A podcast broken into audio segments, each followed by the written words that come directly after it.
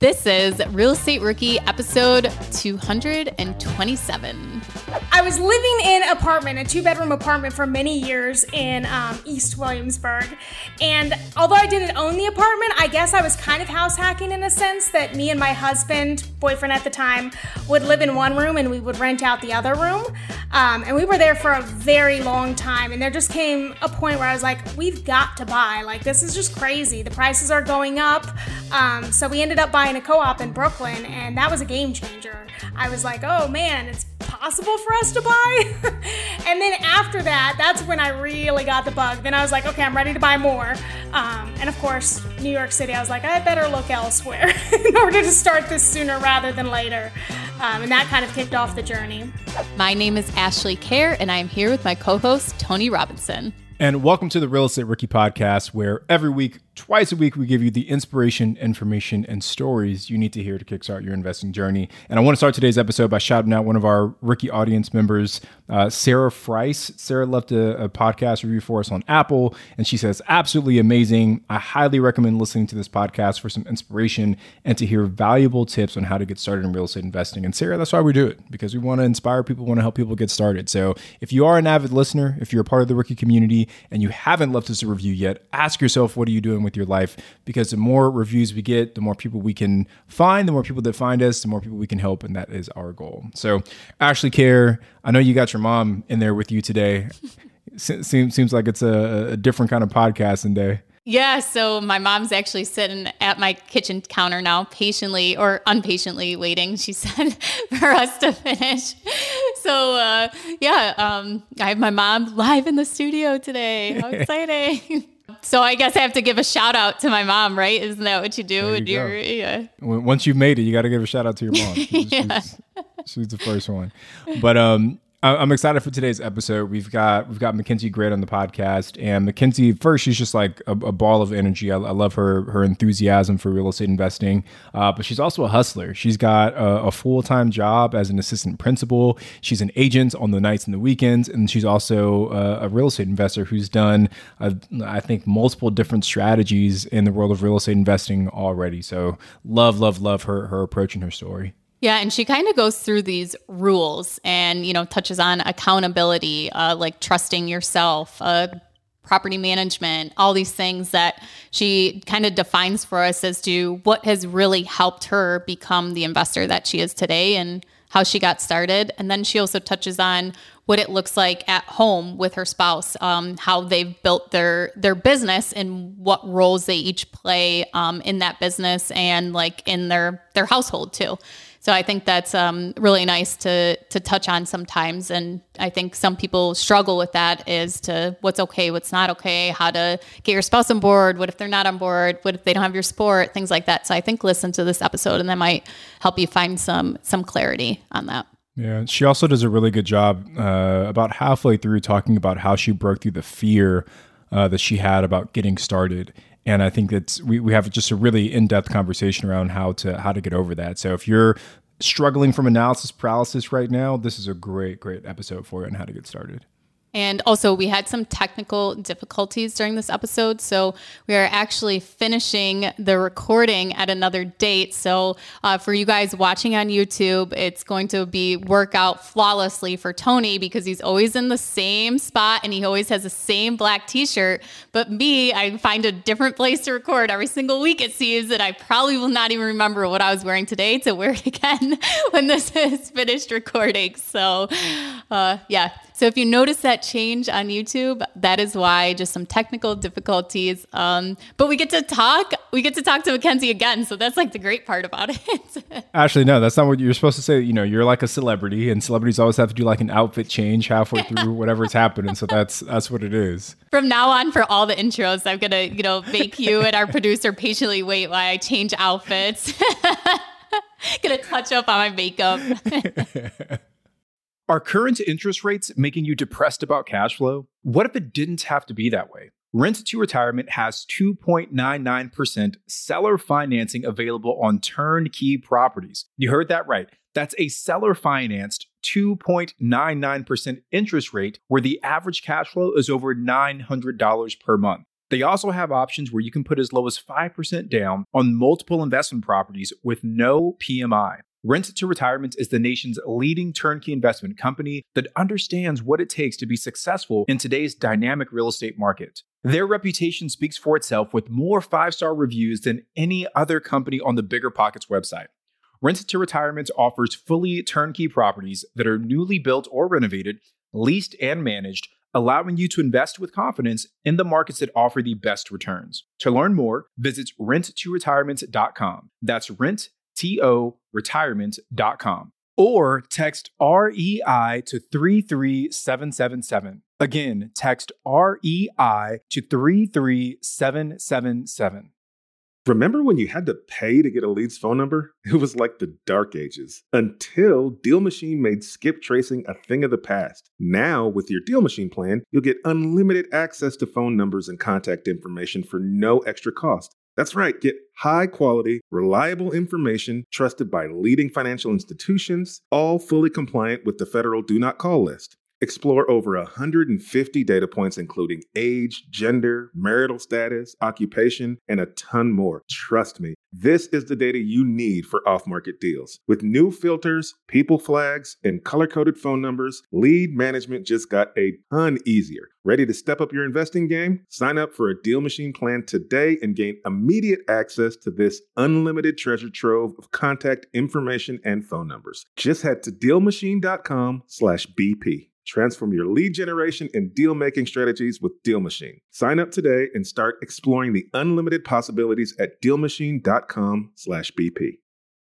We know, and you all know, why it's super important that good tenant screening is absolutely critical to your management process. Luckily, RentReady, the comprehensive property management software, has a new feature that makes tenant screening a complete breeze. In addition to TransUnion's certified tenant screening, RentReady now offers proof of income verification. So RentReady's automatic tenant proof of income verification ensures an in-depth check of each applicant's financial stability and earnings. With Plaid certified tenant income and asset reports, you can see a potential tenant's income summary and total earnings by month. It's time to say goodbye to that whole gut check tenant screening and feel confident renting out your property with RentReady. Now, RentReady is included in your pro membership at BiggerPockets. If you're not a pro, they're offering the 6-month plan for only $1. Visit RentReady.com. That's RentReady.com and use the code BP Investor. That's BP, like BiggerPockets, Investor for 6 months of RentReady for only $1. Well, Mackenzie, welcome to the Real Estate Rookie Podcast. We are so excited to have you. Before we, get into the nitty gritty of the real estate investing side, just tell us a little bit about who you are. Thank you for having me. I'm Mackenzie Grant. I live in Brooklyn, New York. I invest upstate, and during the week, I'm an assistant principal at a middle school here in East New York. And then nights and weekends, I am a real estate agent / investor. Wow, so you're just a little busy, huh? Just a smidge. Yeah. So assistant principal, real estate investor, and then you said you're an agent as well? Yep. I also sell real estate. That started during the pandemic. Got it. So give us a backstory, Mackenzie. How does an assistant principal get caught up in the world of real estate investing? Yeah, well, I mean, it's a well-known secret that we don't get paid a lot. We do it for the love of the job, not necessarily the paycheck. So I always grew up but with a single dad. He did a lot of construction and whatnot. So I was always interested in buying real estate. And then once I moved to New York City and got started in education, I realized that dream was going to be a little bit harder to attain if I didn't figure out something on the side to push me towards that. So I, doing research and whatnot, I looked into real estate and it just seemed like a perfect fit. So I started to invest myself. And then, like many people during the pandemic, I did a whole bunch of research and really re-examined my life and decided I also wanted to sell real estate. Since then it's just really snowballed. Did you get your license first before you bought your first investment, or you invested first and then decided to get your license? I invested first in a town that I had never been to. Been there. Yes. Well, that's really cool. But with the licensing side, just real quick, because this is something rookies always ask is, should I get my license? Does it benefit you as an investor? So can you kind of talk about the pros and cons of that real quick? Absolutely. There's benefits and there's definitely drawbacks. So different states have different rules, but in New York State, you have to be very careful if you're a realtor, especially going after off-market deals, because there is a theft of equity law. So I have to fully disclose that I'm a realtor when I'm purchasing any sort of property. So in that sense, it's a little bit of a hindrance sometimes in finding off-market deals. But I will say this, it's definitely helped grow my network. It's taught me a lot about houses and what to look for. It's really just helped keep me in the game, so to speak. So I would recommend it if it's something that you're passionate about. Go for it. Yeah, we had David Green on the podcast not too long ago. And his recommendation to folks was, don't get your real estate license just because you want to be a real estate investor. Only get your real estate license if you also feel that you have a passion for helping people buy and sell real estate, because the skill sets, even though they're both in the world of real estate investing, the skill sets to be a super successful agent are definitely very different than the skill sets needed to become a very successful real estate investor. But for some folks, it definitely, those two worlds combine and mesh really well. Yeah. And for me, the idea was just that it would help accelerate that cash that I have to invest. So that was part of it. I was like, man, if I could do this on the side, which I realized too, it's very hard to do it part-time. Like, it really is all encompassing. But it definitely helped speed up my acquisition in terms of my portfolio. So on that note, Mackenzie, if you wouldn't mind, just share with us what your portfolio looks like today. How many units do you have and how long have you been investing? Absolutely. So I started in 2017 up in Kingston. I have 2 single family homes there, a 4-plex, a duplex, and then an Airbnb that I just added this year. And then I own my primary here in Brooklyn. So with your primary, when you purchased that, did you have any idea of real estate investing, or was it just an emotional purchase? I need this house, or was there some kind of strategy in purchasing that property? Yeah, I definitely, I was living in a 2-bedroom apartment for many years in East Williamsburg. And although I didn't own the apartment, I guess I was kind of house hacking in a sense that me and my husband, boyfriend at the time, would live in one room and we would rent out the other room. And we were there for a very long time. And there just came a point where I was like, we've got to buy. Like, this is just crazy. The prices are going up. So we ended up buying a co-op in Brooklyn, and that was a game changer. I was like, oh man, it's possible for us to buy. And then after that, that's when I really got the bug. Then I was like, okay, I'm ready to buy more. And of course, New York City, I was like, I better look elsewhere in order to start this sooner rather than later. And that kind of kicked off the journey. Mackenzie, you said that you bought a co-op in Brooklyn. I'm not familiar. Every time I talk to my friends from New York, Ashley taught me about wells and winterizing your HVAC unit, whatever the heck that means. So what is a co-op? I've never heard that phrase before. Yeah, so they're usually, I would say, in big cities, but essentially I own a share of the building. I don't own my actual unit. Of course, I can still do all of the things that I want, like fixing up the unit. You just have to run it by a board. So essentially there's a board that oversees all of the decisions. There tends to be rules and maintenance fees. Some people like that, some people don't. I personally like it because it definitely helps maintain the value of my property, and there's someone else who's getting out there doing the snow blowing and like taking out the trash and all of that stuff. But yeah, it's just a way to live in a community that's similar to condos, except you don't own the physical space. You own a share in the building, essentially. What is like the benefit of that? So when you want to move out of your unit, are you selling your share then of the property, or how does that work? Yeah, your shares are linked to your specific unit. So it's essentially the same thing. You're selling your unit. Whoever is buying those shares is going to be moving into your unit. I think the benefit of it is that it requires a lot less maintenance because you don't have to do that. Also, it really protects your property value because the board is looking out for the best interest of the overall building. So for example, and looking back, you always rethink certain decisions, but I can't sublet out my apartment. And part of that is because they don't want a lot of turnover. They want people who are buying into the building, sticking around a long time, have that pride of ownership. So they put certain rules in place in order to protect the overall investment of the building.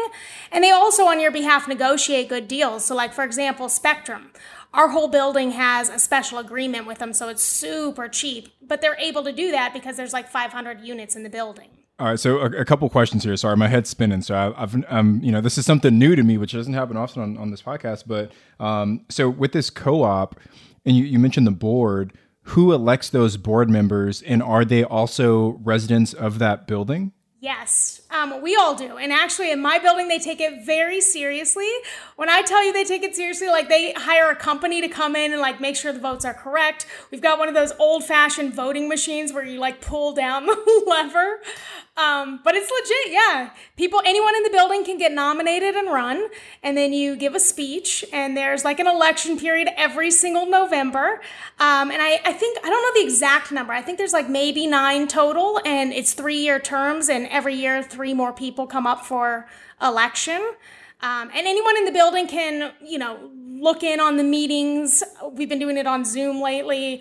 And in theory, you can have a say if you want. But it definitely also, I appreciate the people on the board because it tends to be older folks who are retired, who have the time, who are really excited about it. And our building specifically, they do more than just take care of the place. They also like throw parties. Like we have a Christmas party every year. Usually happens in January. So you get to know everyone, we have dog events because a lot of people in the building have dogs. So it's almost like an HOA, but like on, I guess kind of a different setup. So last question on the co-op, from an appraisal standpoint, is your unit appraised the same way a non-co-op unit would be appraised, or is there a different process related to that as well? It's the same process, but I would say they would use a co-op unit to do the appraisals. So it wouldn't be a condo would not be a comp that they would pull for that. And the reason for that being is just condos tend to appreciate quicker in value. I would say at least here in New York City, maybe it's different elsewhere.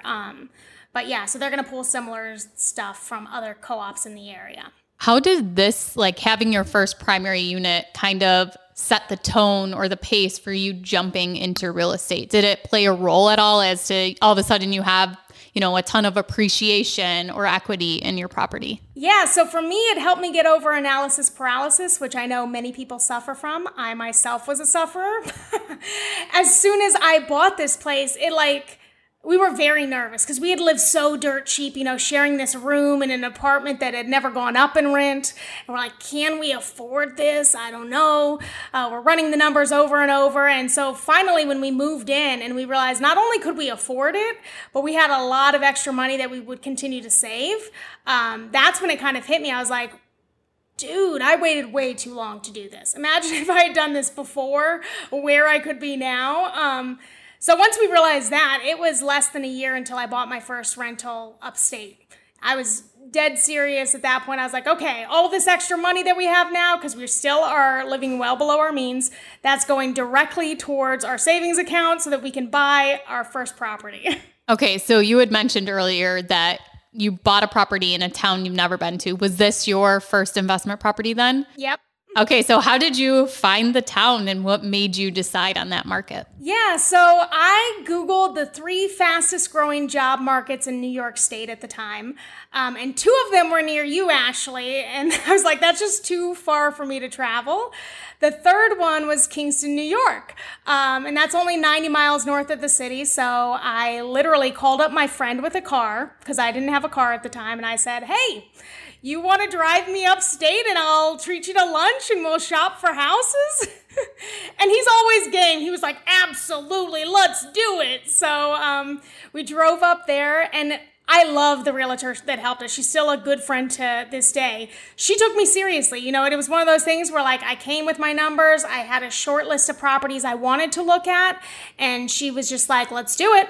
And sure enough, I put in an offer on that first one, and I have never looked back. I was able to get it. It was awesome. Mackenzie, I love your energy on this, and I hope everybody listening to this is just getting pumped up to grab a friend and go driving for dollars looking for properties after listening to this.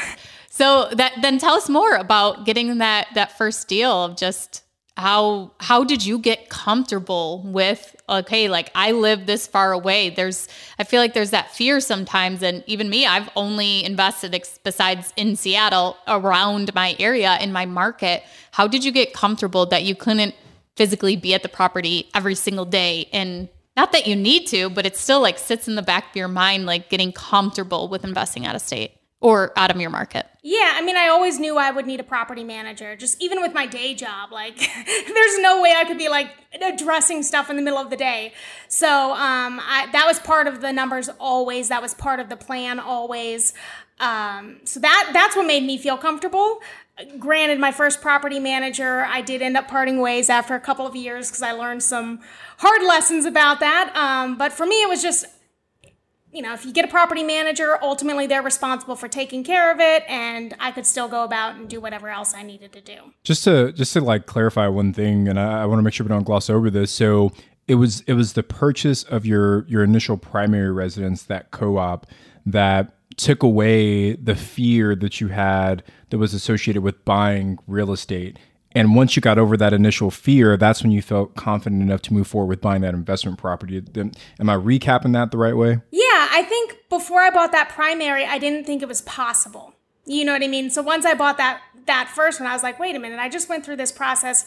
If I can buy one for me, I can certainly buy another one and rent it out, you know, and then just kind of keep that ball rolling. And I think that's like, you know, it makes me think of Dave Ramsey, right? And regardless of what, you know, I know a lot of real estate investors feel different ways about Dave Ramsey and what he preaches, but I think part of what's made him so successful are these baby steps that he has to financial freedom.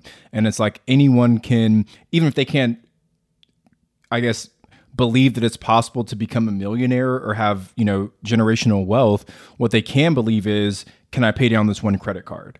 And because he's built this framework around these baby steps, I think that's why some people have bought into what he's preaching. And it's like what you did, Mackenzie, is the same thing. Like you said, I want to be a real estate investor, but that idea seems a little bit too scary or impossible at the moment.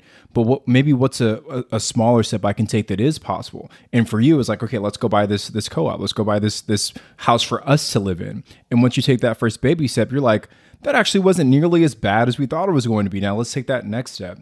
So I think it's such an instructional lesson for people that are listening that, yeah, maybe the idea of being a big real estate mogul doesn't seem possible right now, but what is the next step that is possible? Is it meeting that agent? Is it getting pre-approved? Is it walking that property? Whatever that next step is that you are comfortable with, identify that and use that to kind of catapult you forward. Absolutely. So Mackenzie, I want to talk about your husband with this. Were you married already when you went and purchased this property, or did you purchase this before you were married? Yes. Both of them, we were married at that point. We actually got married and we still had a roommate at our other apartment. But yeah, no, we bought this primary together. And then once we bought our first investment property, I kind of told him that we were going to do it. And luckily I have a super supportive husband. He definitely asked questions and was nervous.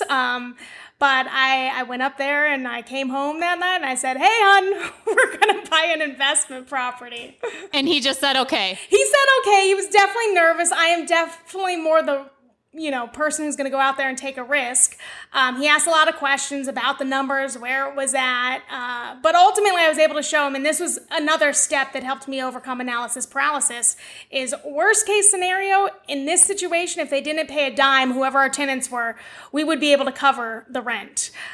So I showed him that and I was like, okay, that would be really bad. That hopefully won't happen. But if so, then I guess we'll pay the rent while they're not paying. So how active is his role now? I mean, is he active in deal analysis or, you know, handling tenants or anything like that? No, he's not really involved at all. It's just not his thing. Of the two of us, you know, I'm more of the handier person. I was raised by a single dad.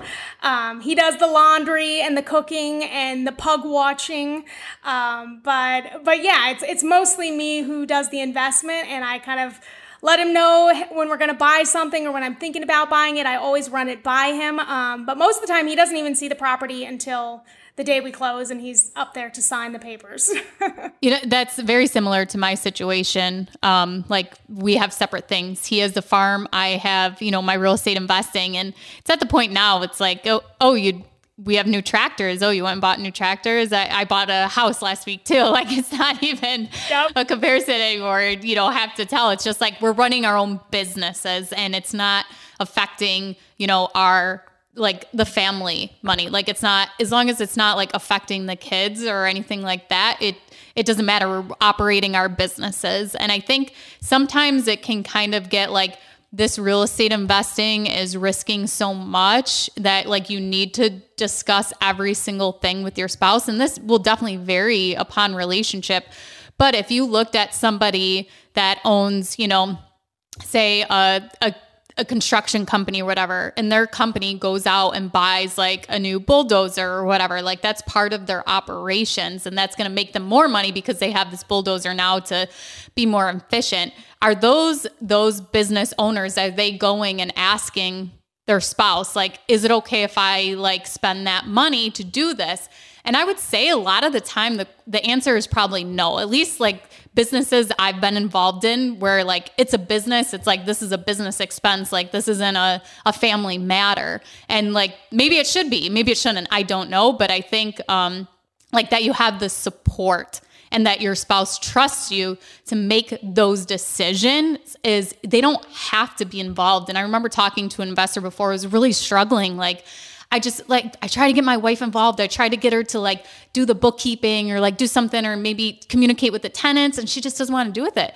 That is okay. That's fine. Like you can hire somebody to do that. You don't, as much as it would be nice to get that free labor from your wife, you don't need to have her involved. It's the support and just like the trust that you are going to make good decisions. And if there's bad decisions made too, that they are going to stand behind you and say, okay, how can I help you so that we can, you know, remediate this, we can fix this. Totally. That whole accountability piece, I think is one of the things that I had to learn along the way is if I'm convincing my husband to jump into something that he's not comfortable with, or, you know, this isn't his thing, he doesn't enjoy it like I do, then I have to be in a place where I'm ready to take full accountability for all of the decisions and like work through the problems, because problems will arise. And that doesn't mean that he doesn't want to help, but at the same time, I need to figure it out in order to grow as an entrepreneur myself. Yeah. Mackenzie, you mentioned the word accountability, and I want to go back to that. But before I do, just to piggyback on what you were saying, Ashley, about the spouse piece, it's like so many rookies who are listening, they I think mix up the terms on board with involved. And so many spouses so many real estate investors want their spouses on board, but that doesn't necessarily mean they have to be involved.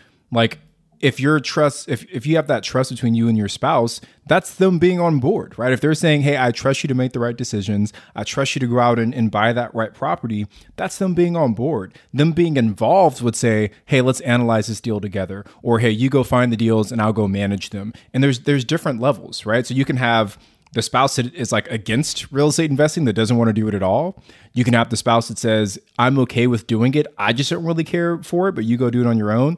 And then like the third level would be like, hey, let's do this together. So for the rookies that are listening, understand which one of those dynamics fits your situation, and don't try and force your spouse into it if they're giving you their blessing, but they just don't want to be your partner. And Mackenzie, too, you mentioned that, you know, your husband does the cooking, the cleaning, it takes care of the pups. Like, that's a huge benefit. That's like so nice that you have that. You don't have to worry about that, and you can focus on the real estate investing too. So I think there's a lot of different things your spouse or partner can be doing for you that is actually helping you, because you don't have to take time away from real estate investing to do those things.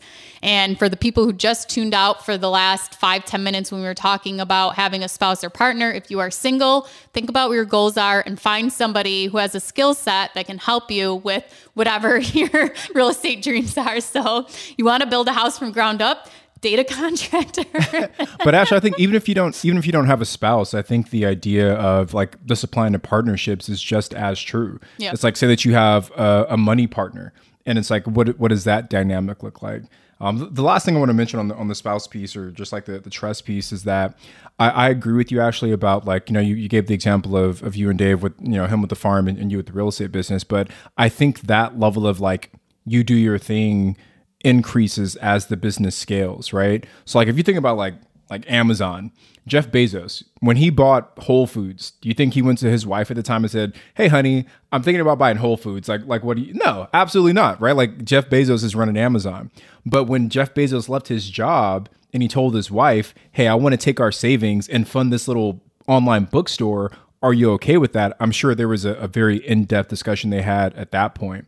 So I think for a lot of folks that are just starting, if you're taking your maybe your life savings and you're putting it into real estate, there does have to be that probably, you know, really deep discussion about what you guys want as a family. But as a business scales, and we've seen the same thing on our side as well, is that that's when that trust starts to grow a little bit more and you have that higher level of autonomy. Yeah, that's a great point, because like you'll get to the point, hopefully we're not using any of your family money. You're just taking cash flow from the properties you already have and then rolling that into something, or doing creative financing and no money down deals too. My favorite moment with my husband this year was after I finished the Airbnb. He turns to me, he's like, "This is up and running really well. I think we should do more of them." Because he literally was just like, he saw the fun side of it, you know, the getting to stay upstate in the cottage and like bringing the pugs.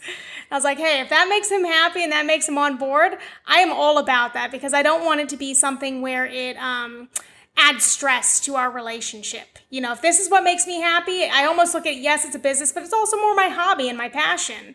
And that's just not his hobby or his passion. So if it's separate, I'm fine with that. I would love a Chip and Joanna situation, but hey, every relationship is different, you know? There's business partners for that. Yep, 100%. Just look at my Instagram. It's all littered with my business partner, just because like, that's the content, whatever, we're putting the reels out of that, because we do that together. So that's why you can always find a business partner to, you know, do those cute Chip and Joanna Gaines videos.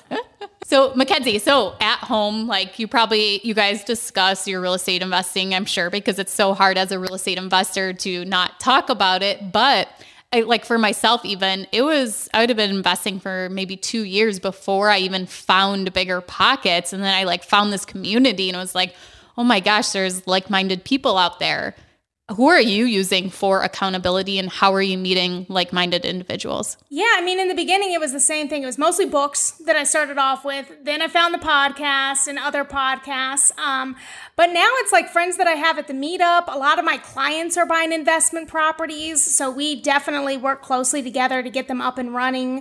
I have personal friends who are also entrepreneurs in different senses. They don't all invest in real estate, but we tend to talk regularly about like, what are our goals and what do we want to accomplish this quarter and that sort of stuff. Some of it's formal meetings. Others are just informal, like text, you know, you send each other a win, or like when you're stressed out, hey, I'm about to make a really big decision. Can I just talk to you for like 5 minutes? I just need some reassurance here, you know, and you're like clear about what it is. So yeah, it's all different places you can find it for sure. That's like me and Tony in between podcast recordings where we have some time. It's like, okay, let's get into a therapy session here. We need to talk about what's going on in our real estate investing. How can we help each other? Totally. Okay. So you mentioned a little bit about your Airbnb property and your husband, like, let's do more of these. So tell us about that property. Cause I love when Tony starts to perk up and get excited about listening to someone talk about short-term rentals. Absolutely. Well, I actually never planned on doing a short-term rental. I got to be honest. What was happening was I would go upstate and do my long-term rentals, and each one I would buy and fix up, and I would carry my air mattress, and that's where I would crash. So as I'm doing the project, you know, I'd fix it up, and then after a while, it just got so exhausting moving from place to place. So I decided, you know what, maybe I should do an Airbnb, because then I'll be able to use it when I'm up there. But of course now, hindsight, 2020, the best time to rent it out is on the weekends, and usually I'm up there on the weekends. So now I have the good challenge of it being so successful that I'm like, all right, now it's always rented out, back to finding the next one, you know? But yeah, no, I decided to do that because it just seemed like the next step. I found a property that fit the criteria purely by accident, stumbled across it, and so I was like, let's go ahead and try this out. Let's do it. I've read enough about it. I've learned enough about it. It's going to be more work for sure, but I know that there's enough tools out there that can really reduce how much I have to manage it directly myself. So I decided to take the jump. Now, you talked already, Mackenzie, that you've got a busy schedule, right? You've got the real estate agent work, you've got your day job of being the assistant principal, and you said when you started the long-term rental piece that you knew you had to get a property manager in place. Are you doing the same thing for the short-term rental, or how are you managing that property? Yeah, so this is crazy and totally counterintuitive, but actually with the short-term rental, although it involves more management, I am doing that myself because the more I realize now, like once you get it set up with all of the automations and whatnot, it really reduces the amount of managing that you do have to do. The other thing is upstate, and I don't know if it's like this all over the country, but to have a short-term rental property manager, it is significantly more expensive than a long-term rental property manager. And the one thing that I've heard over and over is like a lot of people get frustrated when that big storm hits, right? And suddenly every short-term rental needs someone out there immediately because the electricity's out, or like you got to get it plowed, and then they're like, oh, my manager's backed up because they're going to every other short-term rental. So for me, I was like, if I'm gonna put any sort of money into having a short-term rental manager, I'd need them to be 100% on board, and that's asking a lot when you really look at it, if that ever were to come to fruition. So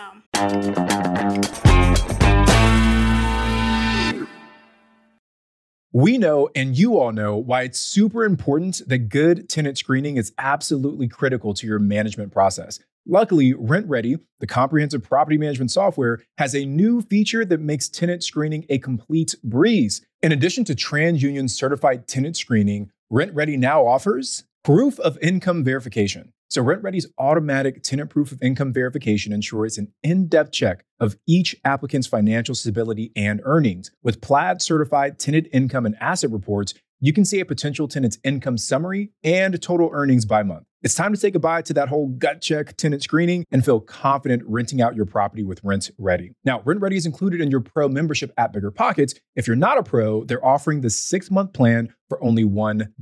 Visit rentready.com. That's RentReady.com and use the code BP Investor. That's BP, like BiggerPockets, Investor for 6 months of Rent Ready for only $1. The dream of owning a vacation home can be daunting. From finding the best guests, to the maintenance, to organizing the cleaners after every guest day. With Vacasa, they make that dream into a reality. As a full-service vacation home management company with vacation homes in key destinations across the U.S., they know a thing about how to make owning a vacation home easy and profitable. On top of proactive property maintenance visits by professional local teams, a hospitality-driven booking platform, and around-the-clock support, Vacasa earns homeowners an average of 20% more revenue from their vacation homes. Vacasa is always thinking of ways to simplify the vacation home owning experience by putting your home to work for you. If you're looking to make more from your vacation home, work with the reliable property manager, and finally have peace of mind, partner with Vacasa at vacasa.com/biggerpockets. That's vacasa.com/biggerpockets. Rookies, 2024 is the year to start protecting your rental properties with an LLC. But you don't have to do all the paperwork and filing yourself. Corporate Direct is your professional and affordable option for getting your LLC done right. They handle the state filings, draft your operating agreement, and act as your registered agent. They'll even help you comply with the Corporate Transparency Act, a new federal disclosure law affecting every real estate investor. Corporate Direct is a family business founded by attorney, author, and rich dad advisor Garrett Sutton over 35 years ago. Now, his son Ted is a licensed attorney working with him. Together, they've helped thousands of real estate investors form and maintain their LLCs and protect their assets. If you're trying to build a real estate portfolio, do not skip the LLC. Head over to corporatedirect.com/biggerpockets to schedule a free 15-minute consultation with an incorporating specialist. Mention Real Estate Rookie and get a $100 discount on your formation. That's corporatedirect.com/biggerpockets. Mackenzie, I have to ask this because I've talked to Tony about this, even more Sarah about this, and I'm, have one Airbnb unit now, but I'm remodeling several. I'm going to have quite a few. What is your system, or what are the softwares that you're using to keep this so automated? So this links back to also finding your perfect match elsewhere. I have a client who bought an Airbnb himself. I designed his and he helps me with the tech on mine. So he got me all set up on Guesty and Price Labs and all of it. So it's completely automated. Turnover, Airbnb, where it sends the email directly to my cleaner so she can book it. So all of that, he has 100% taken control over and just set it up for me so that it's pretty up and running. But those would be the three main ones we're using right now. And he's always, beta testing or whatever, trying out new ones and then calling me up and being like, hey, Mackenzie, I'm going to switch this over because I found out this about this. And I'm like, perfect. You just show me how to use it and we're good. What is one thing that you wish that you could automate with your short-term rental business that you have yet been able to? Oh, that's a good question. Tony, do you have an answer for that one? So many actually. Maintenance requests. We're actually trialing some more software right now to try and automate that a little bit more. Like right now, our cleaner will either reach out to us or our handyman, but we have no good process of like tracking all the open maintenance requests across our portfolio. So that's been a challenge for us.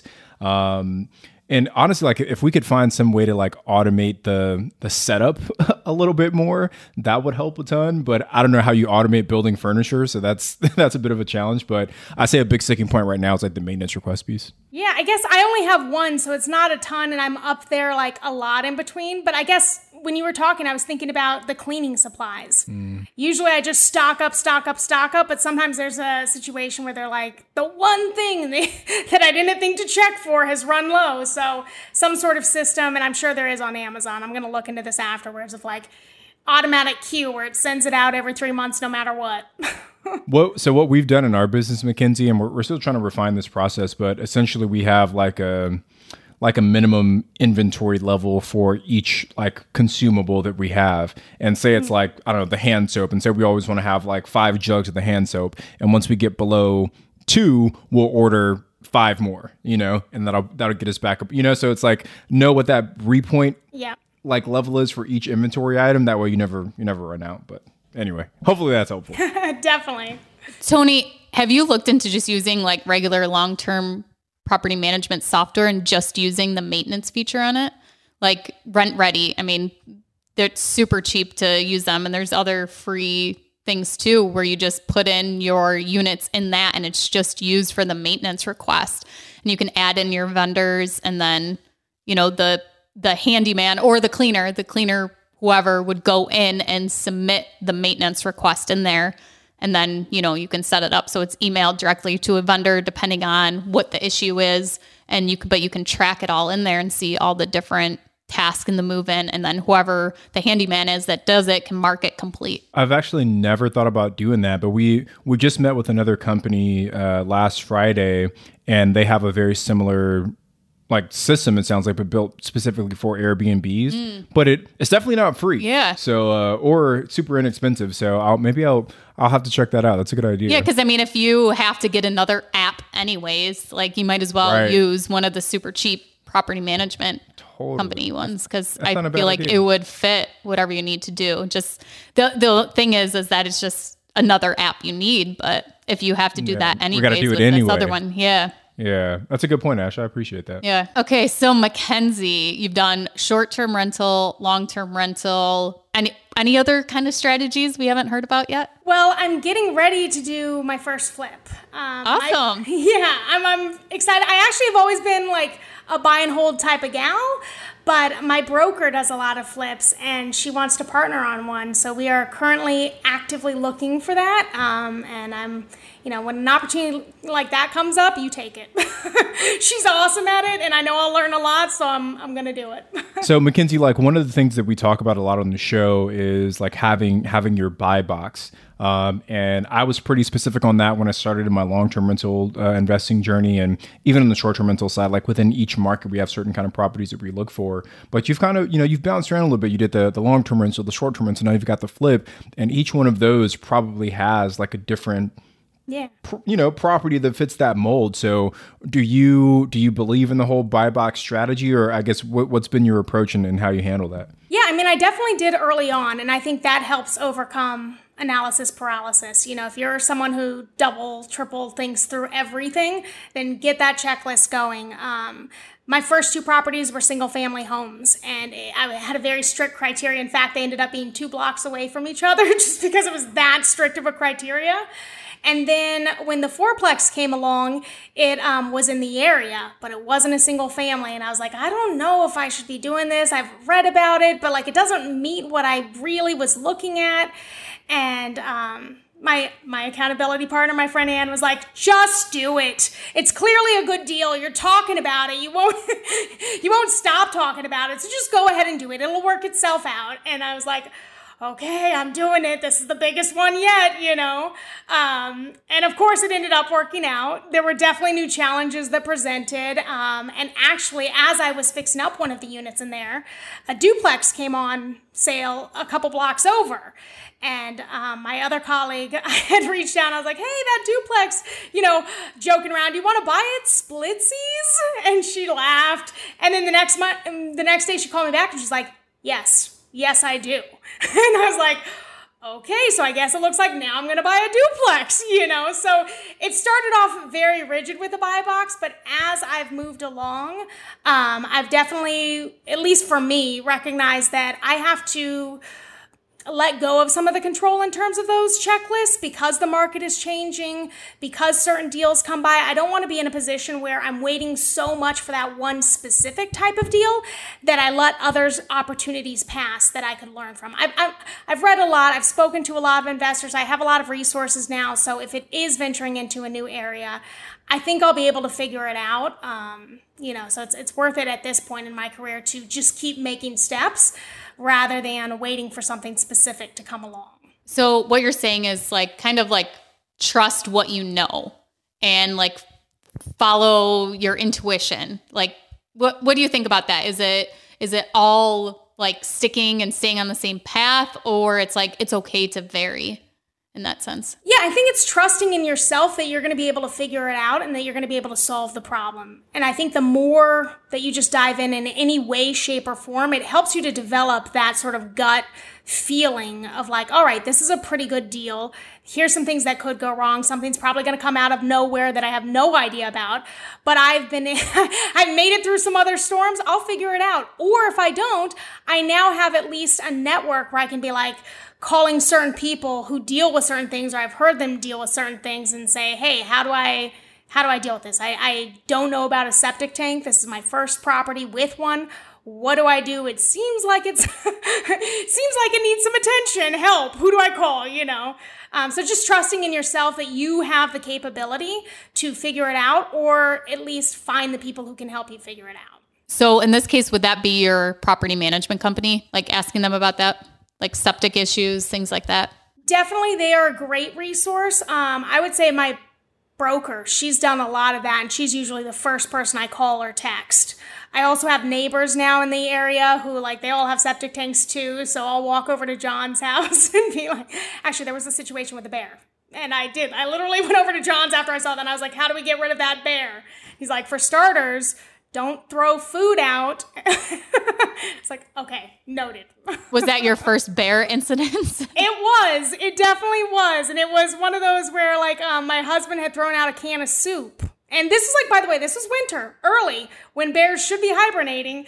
And I see on the camera a bear saunter through the next morning, and I'm like, oh my gosh. And I showed it to him, and he's like, yeah, I might have thrown out some soup back there. Tony, I think you've had a similar thing happen at one of your Airbnbs, right? I saw it on your Instagram. We've had quite a few bear encounters at our cabins out there. And yeah, you know, they're like curious bears looking for some meal. We actually had a bear that almost tried to get into one of our guests' car. Like they didn't want to leave the property because the guest was like clawing to get in. So it's we've all had those experiences. Better than a beaver though. Yeah. Actually, we haven't seen a beaver in so long at the property that we think they like left because Daryl would keep digging out their dam and they haven't come back. So I don't know. We're hoping that it worked, but it could have been like a cartoon. Like every day Daryl would go there and be so mad because they dammed it back up with mud and sticks. He had to get a shovel. His shovel would break because he tried to dam it. It was really funny. Actually, I probably should put like a collage of the videos together that I've taken of them being so frustrated. But yeah, we haven't seen them in a while. So we're hoping they're moved to somewhere else. But Okay, so you guys heard us talk about in the intro as to we're having a couple of technical difficulties, and I just wanted a reason for an outfit change because I still have no idea what I was wearing when we originally recorded this, so I can't think back a couple of days. But so we left off talking about the bear story, Daryl with the beavers, so now, Mackenzie, let's talk a little bit more about that bear incident and if that happened when you had a guest at the property. Since you're self-managing that, how would you have handled a situation like that? Or maybe you had a circumstance where something like that happened. Yeah, so actually, I would say probably a couple months later, there was a bear on the property, and I had this lovely British couple who were staying there, and they texted me a photo of the bear. And at first I was like, oh, I'm so sorry, you know, just please make sure you're inside, please don't leave any food out. And they're like, oh no, darling, it was magical. And I was like, oh, thank goodness. So, you know, pretty much what I do now is I updated the book, made it very much more bold, like make sure you keep food inside, and just kind of like warn them, especially right now there's a drought upstate. So a lot of the bears are coming down to the lower lands looking for food and water. So I also sent a quick reminder text as people are checking in regards to like the different things they need to do according to the drought. And definitely watching out for the bears is one of them. Not that there's a ton, but you know. My mom, my dad used to take us up to Canada when we were younger, and we'd go camping and stuff. And they used to have like the big garbage dumps where like people would take their garbage and dump it into these huge dumpsters. Well, like at dusk, the bears would come and they would pick out of the dumpster. So people would come and drive their car there. It's like you're at the drive-in movies and sit and watch all the bears do this. Well, my mom had this T-bird top Camaro, and the bear bit the side of it, and there was a bite mark in it. And to this day, my dad never let her get it fixed. She had to keep it in there because he thought it was so cool. Okay, well, enough about bears. Mackenzie, I'm going to take us to our rookie request line. And this is where anyone listening can give us a call at 1-888-5-ROOKIE and leave us a voicemail. And Tony and I may choose it to play on the show as a question for our guests. So, Mackenzie, are you ready for today's question? I am.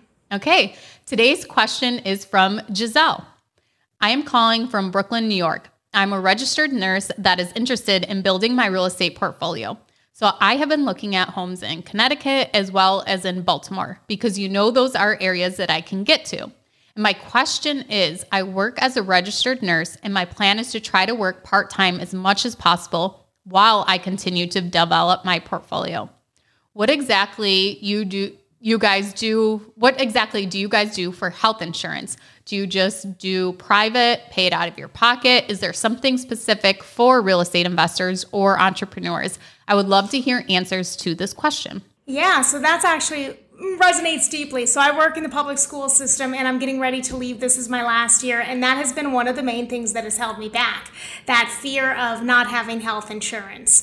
So, I mean, my husband got a new job that has better insurance. So full disclosure, I'm going to jump on his insurance after this. But I have a lot of friends who have already left their jobs, and a couple of things they do. I have one friend who works very part-time at Starbucks just to get the health insurance. And then I also have some friends who like just buy it privately through Obamacare or whatnot, and they just go through the different packages. A lot of them will do the high deductible programs. That way it's cheaper each month, you know, if they're fairly healthy. But I guess if you don't have really good health, then you probably want to look for a part-time job or some sort of company that will provide it and help you out along the way. So you can work a few hours there, but still maintain that. Yeah, that's a great point, Mackenzie. I think like one other option, like, is if you're leaving your full-time job. I don't know if this is like a federal thing or maybe it's just California, but there's something called COBRA, and COBRA allows you to continue your employer's health insurance for I think up to 18 months. It is like pretty stupid expensive. At least it was for me when I left my job, but that's an option for folks.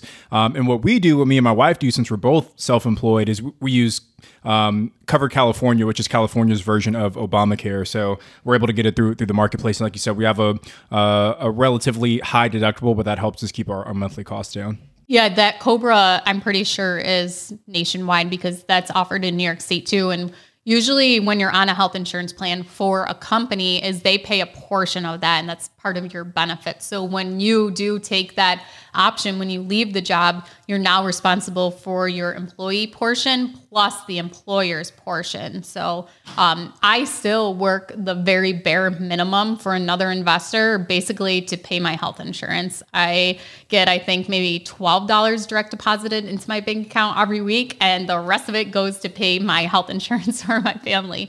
So, I mean, it's definitely, I think what I would recommend is if you have your W-2, like stay with it for the health insurance, or like figure out ways that you can reduce it, because it is so expensive to go out on your own. But if you really are decided you don't want anything to do with your job, you don't want to pay, you know, COBRA through it, you don't even like the health insurance plan, I would go to the FIRE community. So financial independence, retire early. Go into that community, search that hashtag, personal finance, anything like that, on Instagram or Google different podcasts, and they are always talking about health insurance, because these are people who are retiring early and they can't get, you know, Medicare or Medicaid. I never remember which one is for people that are retired, that are senior citizens. So I would recommend looking into those kind of groups and seeing what people are getting, because there are co-ops where you join a co-op basically and you pay into it, and it's like a pool of money. So everybody pays into it, and it may be depend on what your, you know, health history is. But at, you know, if one person has, you know, a medical event, they draw from that pool of money to pay for that person. So you may never use it. You may use it. Just like any insurance, really. So those are some different things that you guys can look at if you are in need of health insurance or trying to figure out what to do if you do leave your job. And I would also say talk to your CPA. So my CPA specializes in real estate investors. So sometimes it helps to just kind of sit down and talk through the numbers with her. There's the HSA and different programs where you can set aside money. So, you know, just talk to one of them and kind of see what their other clients are doing, or if they have any suggestions that maybe you can use as well. Yeah, and just as a quick note, there is an entire BiggerPockets Money episode on this topic. And it's episode 270. So if you're looking for like a deeper discussion around this, episode 279 of the Money Podcast. Okay. So Mackenzie, we now have our rookie exam for you. The first question is, what is one actionable thing rookies should do after listening to this episode? I would say set down your specific goal. Right? It doesn't have to be a big, if you're really wanting to start out, put pen to paper and put it into writing. And, you know, I'm an educator, so we're all about SMART goals where there's like an actionable time frame and it's very specific and measurable. So I would just start with that. And it doesn't have to be a perfect goal. That goal may change over time, but just getting pen to paper and setting a deadline for yourself. That's awesome. All right. So next question is, what's one tool, software, app, or system that you use in your business? I'm using Guesty right now to help manage my Airbnb, and that is extremely helpful. I think I mentioned earlier about how it's kind of counterintuitive that I'm self-managing my Airbnb, which takes more work than my long-term rentals. But one of the reasons why I'm able to do it is because Guesty is like super automated. It sends out a text as soon as they book. It sends out a text to my cleaner. It puts it on my calendar. So it's pretty awesome. I was the same way. You know, we had several long-term rentals that we used property managers for all of them, but we've self-managed literally every single one of our Airbnbs as well. So who knows why? I don't know why. I think it's because it was so expensive to get a short-term rental property manager that I was like, I'm not paying someone 40% to do this. Like, I'm going to figure this out myself. Totally. And I mean, what I've heard, at least upstate, is as soon as that big storm hits, like they're nowhere to be found because they have too many Airbnbs, and that's really when you need someone there. So I'm like, all right, let's just not plan on that. Okay. And the last question is, where do you plan on being in 5 years?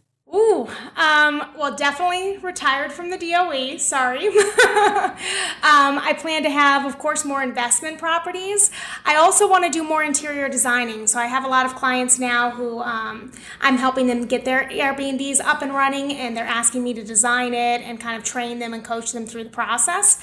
So I hope to be doing a lot more of that in the near future. Awesome. Well, I want to take us over to our last segment, which is the Rookie Rockstar. So again, if you guys want to get out as the rock star, posting the Real Estate Rookie Facebook group and the BiggerPockets forums. You can slide them on in Ashley's DMs. We're always looking for good stories. Today's Rookie Rock Star is Nidia Intuda, and hopefully I said your last name the right way, Nidia. So Nidia says, I couldn't wait to be able to post this. I closed on my first rental property, which is 2 units in Florida, and I represented myself as a realtor. Thanks so much to this group for the inspiration and the tips. And the group she's talking about is Real Estate Rookie Facebook group. She says, I've inherited tenants and I'm open to keeping the one and the smaller unit that the former owner says is a good tenant. They've been there for a couple of years with no rent increases and paying medium rent. And they just did the binder, but they're looking for ways to respond. So anyway, congratulations to you, Nidia, on getting those first 2 units in Florida. It's an amazing accomplishment, and we're excited to see where you go from there. And also, thank you for sharing your win with us too. I think it gives us motivation and everybody else that reads it and sees it that this is possible to do. So thank you to everyone else who does post in the Real Estate Rookie Facebook group. And if you haven't joined yet, make sure you check it out at Real Estate Rookie on Facebook. And you can also subscribe to us on YouTube at Real Estate Rookie.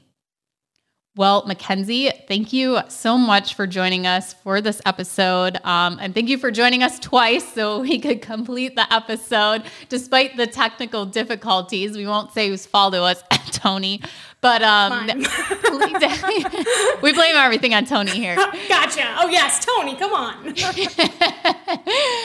So, Mackenzie, could you let everyone know where they can find out some more information about you and possibly reach out to you? Absolutely. I would say I'm most active on Instagram, Mac of All Trades NY.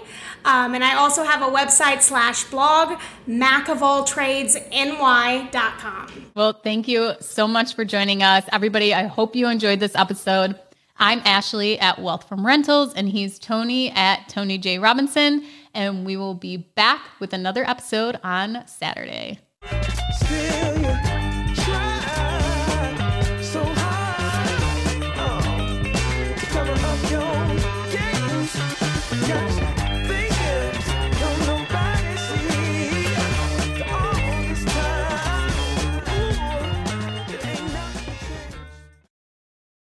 The market is changing and finding your way can be tricky. Rates shift, headlines whirl, but your goal hasn't changed. You want financial freedom. And the best investors know it's not about timing the market. It's about time in the market. If you're ready to get into the real estate investing game or take your game to the next level, finding an investor-friendly agent is your next step. With BiggerPockets Agent Finder, you can find the right agent in minutes. Just head to biggerpockets.com/deals, enter a few details about what and where you want to buy, and boom, instantly match with an investor-friendly agent who fits the bill. These local market experts can help you navigate the neighborhoods, analyze the numbers, and take action with confidence once and for all. There's free resources only available at biggerpockets.com/deals. Get an agent, get the deal, and get closer to financial freedom at biggerpockets.com/deals. That's biggerpockets.com/deals to find your investor-friendly agent today.